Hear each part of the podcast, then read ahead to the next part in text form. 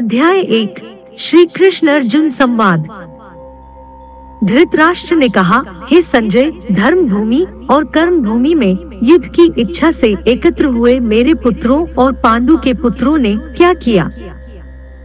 संजय ने कहा, हे राजन, इस समय राजा दुर्योधन पांडु पुत्रों की सेना की व्यूहरचना को देखकर आचार्य द्रोणाचार्य के पास जाकर कह रहे हैं। हे आचार्य पांडु पुत्रों की इस विशाल सेना को देखिए जिसे आपके बुद्धिमान शिष्य ध्रुपद पुत्र धृष्ट ने इतने कौशल से व्यूह के आकार में सजाया है। इस युद्ध में भीम तथा अर्जुन के समान अनेकों महान शूरवीर और धनुर्धर है। युधान विराट और ध्रुपद जैसे भी महान योद्धा है। धृष्ट केतु, चेकितान तथा काशीराज जैसे महान शक्तिशाली और पुरुजित कुंती भोज तथा शैबे जैसे मनुष्यों में श्रेष्ठ योद्धा भी है युधामन्यु जैसे महान पराक्रमी तथा उत्तमौजा जैसे अत्यंत शक्तिशाली, सुभद्रा का पुत्र अभिमन्यु और द्रौपदी के पुत्रों सहित ये सभी महान योद्धा हैं। हे ब्राह्मण श्रेष्ठ, हमारी तरफ़ के भी उन विशेष शक्तिशाली योद्धाओं को भी जान लीजिए और आपकी जानकारी के लिए मेरी सेना की उन योद्धाओं के बारे में बतलाता हूँ। मेरी सेना में स्वयं आप द्रोणाचार्य, पितामह भीष्म, कर्ण, कृपाचार्य, अश्वत्थामा, विकर्ण और सोमदत्त का पुत्र भूरिश्वा जैसे योद्धा है, जो सदैव युद्ध में विजयी रहे हैं। से अन्य अनेक शूरवीर भी है, जो मेरे लिए अपने जीवन का बलिदान देने के लिए अनेक प्रकार के अस्त्र शस्त्रों से सुसज्जित है और यह सभी युद्ध विधा में निपुण है। इस प्रकार भीष्म पितामह द्वारा अच्छी प्रकार से संरक्षित हमारी सेना की शक्ति असीमित है, किंतु भीम द्वारा अच्छी प्रकार से संरक्षित होकर भी पांडवों की सेना की शक्ति सीमित है। अत सभी मोर्चों पर अपनी अपनी जगह स्थित रहकर आप सभी निश्चित रूप से भीष्म पितामह की सभी ओर से सहायता करें। तब कुरुवंश के वयोवृद्ध परम प्रतापी पितामह भीष्म ने दुर्योधन के हृदय में हर्ष उत्पन्न करते हुए सिंह गर्जना के समान उच्च स्वर से शंख बजाया। तत्पश्चात अनेक शंख, नगाड़े, ढोल मृदंग और सींग आदि बाजे अचानक एक साथ बज उठे। उनका वह शब्द बड़ा भयंकर था। तत्पश्चात दूसरी ओर से सफ़ेद घोड़ों से युक्त उत्तम रथ पर आसीन योगेश्वर श्री कृष्ण और अर्जुन ने भी अलौकिक शंख बजाए। हृदय के सर्वस्व ज्ञाता श्री कृष्ण ने पाँच जन्य नामक अर्जुन ने देवदत्त नामक और भयानक कर्म वाले भीमसेन ने पौंड नामक महाशंख बजाया। हे राजन कुंती पुत्र राजा युधिष्ठिर ने अनंत विजय नामक और नकुल तथा सहदेव ने सुघोष और मणिपुष्पक नामक शंख बजाए। श्रेष्ठ धनुष वाले काशीराज और महारथी शिखंडी एवं धृष्ट तथा राजा विराट और कभी न हारने वाला सात्विकी राजा द्रुपद एवं द्रौपदी के पाँचों पुत्र और बड़ी भुजा वाले, सुभद्रा पुत्र, अभिमन्यु आदि सभी ने अलग अलग शंख बजाए। उस भयंकर ध्वनि ने आकाश और पृथ्वी को गुंजायमान करते हुए धृतराष्ट्र के पुत्रों के हृदय में शोक उत्पन्न कर दिया। हे राजन, इसके बाद हनुमान से अंकित पताका लगे रथ पर आसीन पांडु पुत्र अर्जुन ने धनुष उठाकर तीर चलाने की तैयारी के समय धृतराष्ट्र के पुत्रों को देखकर हृदय के सर्वस्व ज्ञाता श्री कृष्ण से प्रार्थना करते हुए कहा कि हे अच्युत, कृपा करके मेरे रथ को दोनों सेनाओं के बीच में खड़ा करें, जिससे मैं युद्ध भूमि में उपस्थित युद्ध की इच्छा रखने वालों को देख सकूँ कि इस युद्ध में मुझे किन किन से एक साथ युद्ध करना है। मैं उनको भी देख सकूँ, जो यह राजा लोग यहाँ पर धृतराष्ट्र के दुर्बुद्धि पुत्र दुर्योधन के हित की इच्छा से युद्ध करने के लिए एकत्रित हुए हैं। संजय ने कहा, ये भरतवंशी अर्जुन द्वारा इस प्रकार कहे जाने पर हृदय के पूर्ण ज्ञाता श्री कृष्ण ने दोनों सेनाओं के बीच में उस उत्तम रथ को खड़ा कर दिया।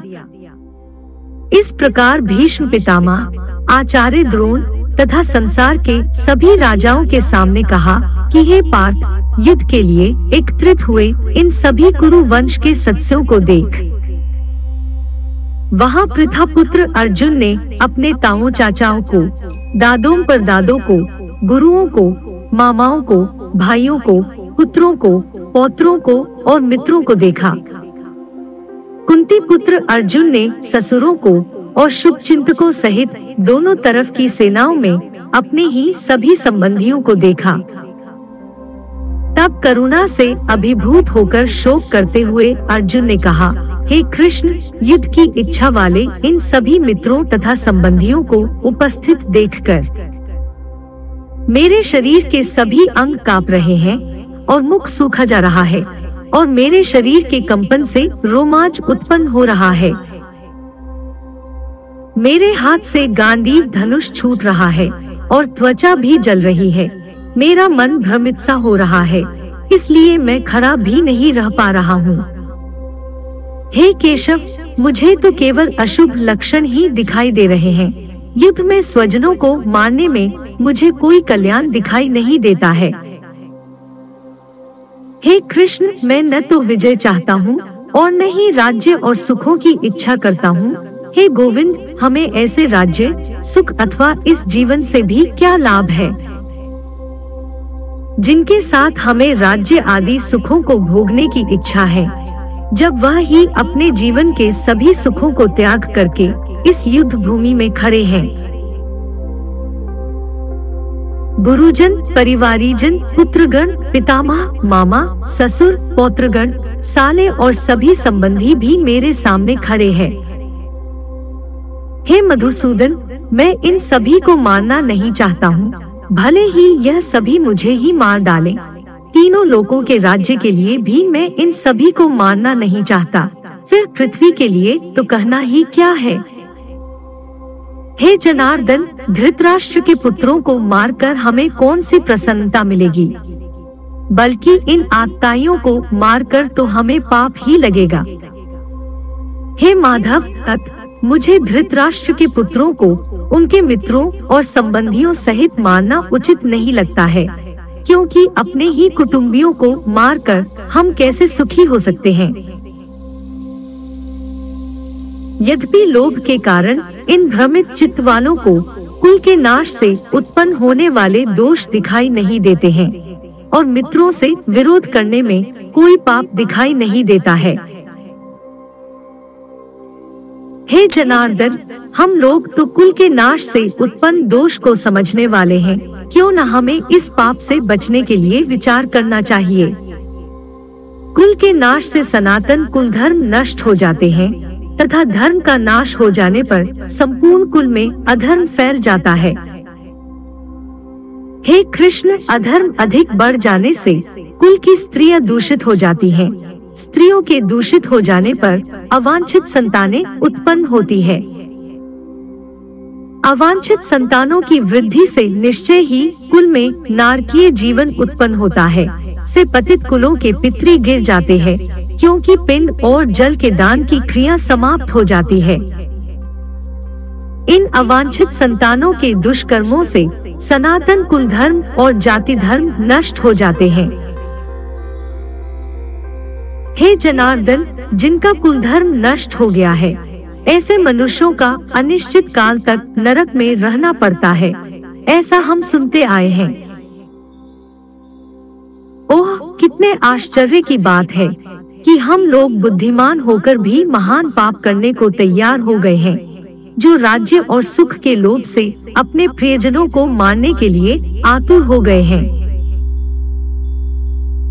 यदि मुझ शस्त्ररहित विरोध न करने वाले को धृतराष्ट्र के पुत्र हाथ में शस्त्र लेकर युद्ध में मार डाले तो भी इस प्रकार मरना मेरे लिए अधिक श्रेयस्कर होगा।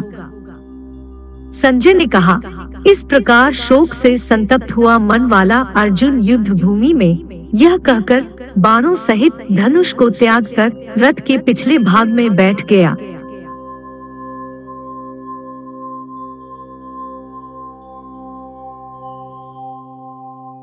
श्रीमद् भगवद गीता के पहले अध्याय का महात्म्य। श्री पार्वती जी ने कहा, भगवान आप सब तत्वों के ज्ञाता हैं। आपकी कृपा से मुझे श्री विष्णु संबंधी नाना प्रकार के धर्म सुनने को मिले, जो समस्त लोक का उद्धार करने वाले हैं। देवेश, अब मैं गीता का महात्म्य सुनना चाहती हूँ, जिसका श्रवण करने से श्रीहरि की भक्ति बढ़ती है।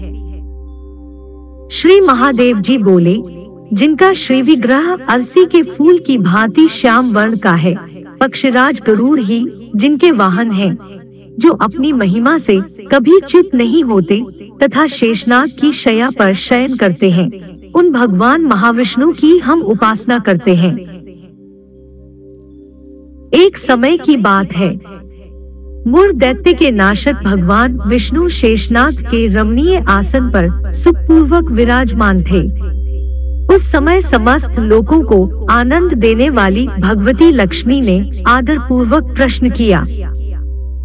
श्री लक्ष्मी जी ने पूछा, भगवान, आप संपूर्ण जगत का पालन करते हुए भी अपने ऐश्वर्य के प्रति उदासीन से होकर जो इस क्षीर सागर में नींद ले रहे हैं, इसका क्या कारण है? श्री भगवान बोले, सुमुखी, मैं नींद नहीं लेता हूँ। अपितु तत्व का अनुसरण करने वाली अंतर्दृष्टि के द्वारा अपने ही माहेश्वर तेज का साक्षात्कार कर रहा हूँ।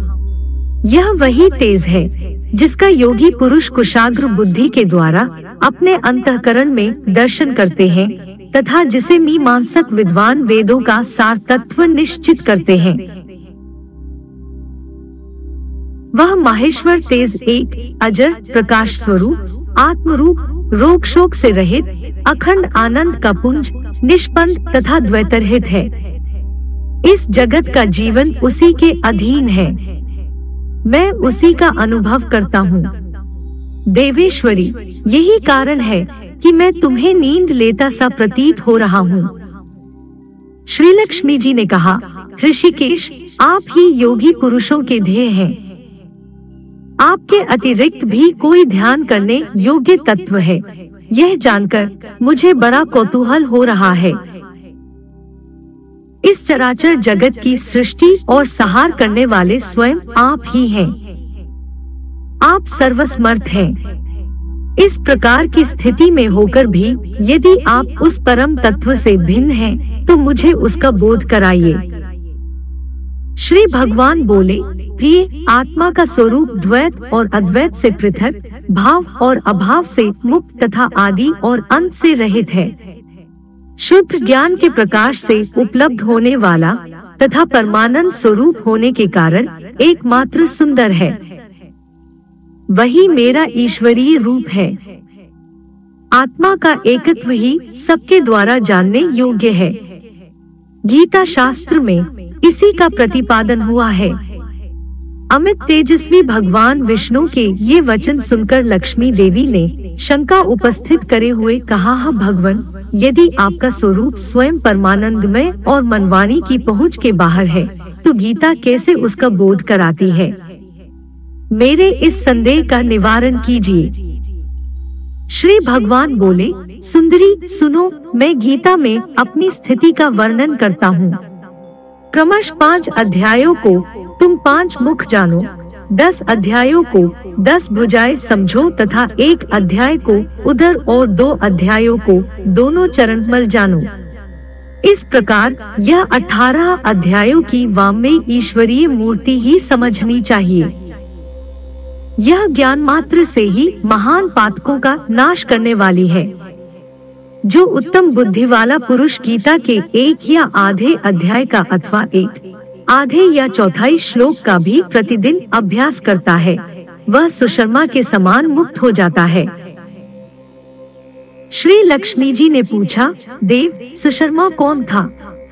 किस जाति का था और किस कारण से उसकी मुक्ति हुई? श्री भगवान बोले, प्रिय सुशर्मा बड़ी खोटी बुद्धि का मनुष्य था।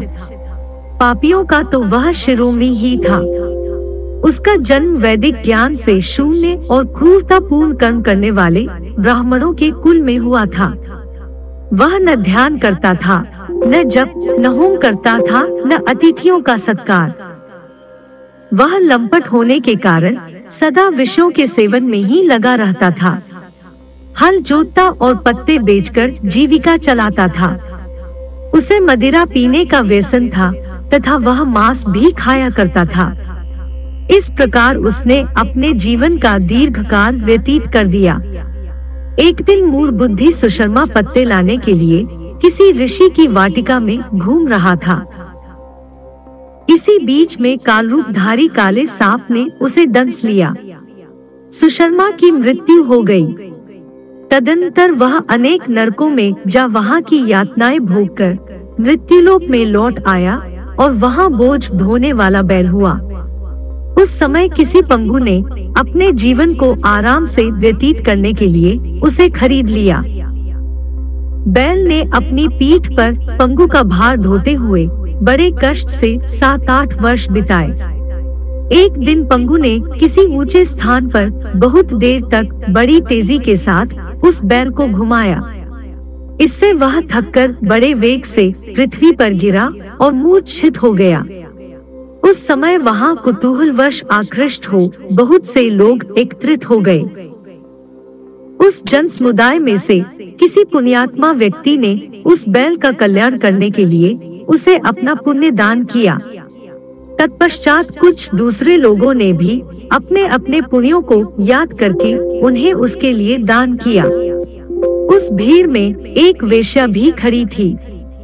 उसे अपने पुण्य का पता नहीं था तो भी उसने लोगों की देखा देखी उस बैल के लिए कुछ त्याग किया। तदंतर यमराज के दूत उस मरे हुए प्राणी को पहले यमपुरी में ले गए। वहाँ यह विचार कर कि यह वेश्या के दिए हुए पुण्य से पुण्यवान हो गया है। उसे छोड़ दिया गया, फिर वह भूलोक में आकर उत्तम कुल और शील वाले ब्राह्मणों के घर में उत्पन्न हुआ। उस समय भी उसे अपने पूर्व जन्म की बातों का स्मरण बना रहा। बहुत दिनों के बाद अपने अज्ञान को दूर करने वाले कल्याण तत्व का जिज्ञासु होकर वह उस वेश्या के पास गया और उसके दान की बात बतलाते हुए उसने पूछा हाँ, तुमने कौन सा पुण्य दान किया था? वेश्या ने उत्तर दिया हा वह पिंजरे में बैठा हुआ तूता प्रतिदिन कुछ पढ़ता है। उससे मेरा अंतकरण पवित्र हो गया है। उसी का पुण्य मैंने तुम्हारे लिए दान किया था। इसके बाद उन दोनों ने तोते से पूछा। तब उस तोते ने अपने पूर्व जन्म का स्मरण करके प्राचीन इतिहास कहना आरंभ किया। शुभ बोला पूर्व जन्म में मैं विद्वान होकर भी विधता के अभिमान से मोहित रहता था। मेरा रागद्वेश इतना बढ़ गया था। कि मैं गुणवान विद्वानों के प्रति भी ईर्ष्या भाव रखने लगा। फिर समय अनुसार मेरी मृत्यु हो गई और मैं अनेकों घृणित लोकों में भटकता फिरा। उसके बाद इस लोक में आया। सदगुरु की अत्यंत निंदा करने के कारण तोते के कुल में मेरा जन्म हुआ। पापी होने के कारण छोटी अवस्था में ही मेरा माता पिता से वियोग हो गया। एक दिन मैं ग्रीष्म ऋतु में तपे मार्ग पर पड़ा था। वहाँ से कुछ श्रेष्ठ मुनि मुझे उठा लाए और महात्माओं के आश्रय में, आश्रम के भीतर, एक पिंजरे में उन्होंने मुझे डाल दिया। वहीं मुझे पढ़ाया गया। ऋषियों के बालक बड़े आदर के साथ गीता के प्रथम अध्याय की आवृत्ति करते थे। उन्हीं से सुनकर मैं भी बारंबार पाठ करने लगा। इसी बीच में एक चोरी करने वाले बहेलिए ने मुझे वहाँ से चुरा लिया। तत्पश्चात इस देवी ने मुझे खरीद लिया। पूर्व काल में मैंने इस प्रथम अध्याय का अभ्यास किया था, जिससे मैंने अपने पापों को दूर किया है। फिर उसी से इस विषय का भी अंतकरण शुद्ध हुआ है, और उसी के पुण्य से ये द्विज श्रेष्ठ सुशर्मा भी पाप मुक्त हुए हैं। इस प्रकार परस्पर वार्तालाप और गीता के प्रथम अध्याय के महात्म्य की प्रशंसा करके वे तीनों निरंतर अपने अपने घर पर गीता का अभ्यास करने लगे। फिर ज्ञान प्राप्त करके वे मुक्त हो गए। इसलिए जो गीता के प्रथम अध्याय को पढ़ता, सुनता तथा अभ्यास करता है, उसे इस भव सागर को पार करने में कोई कठिनाई नहीं होती।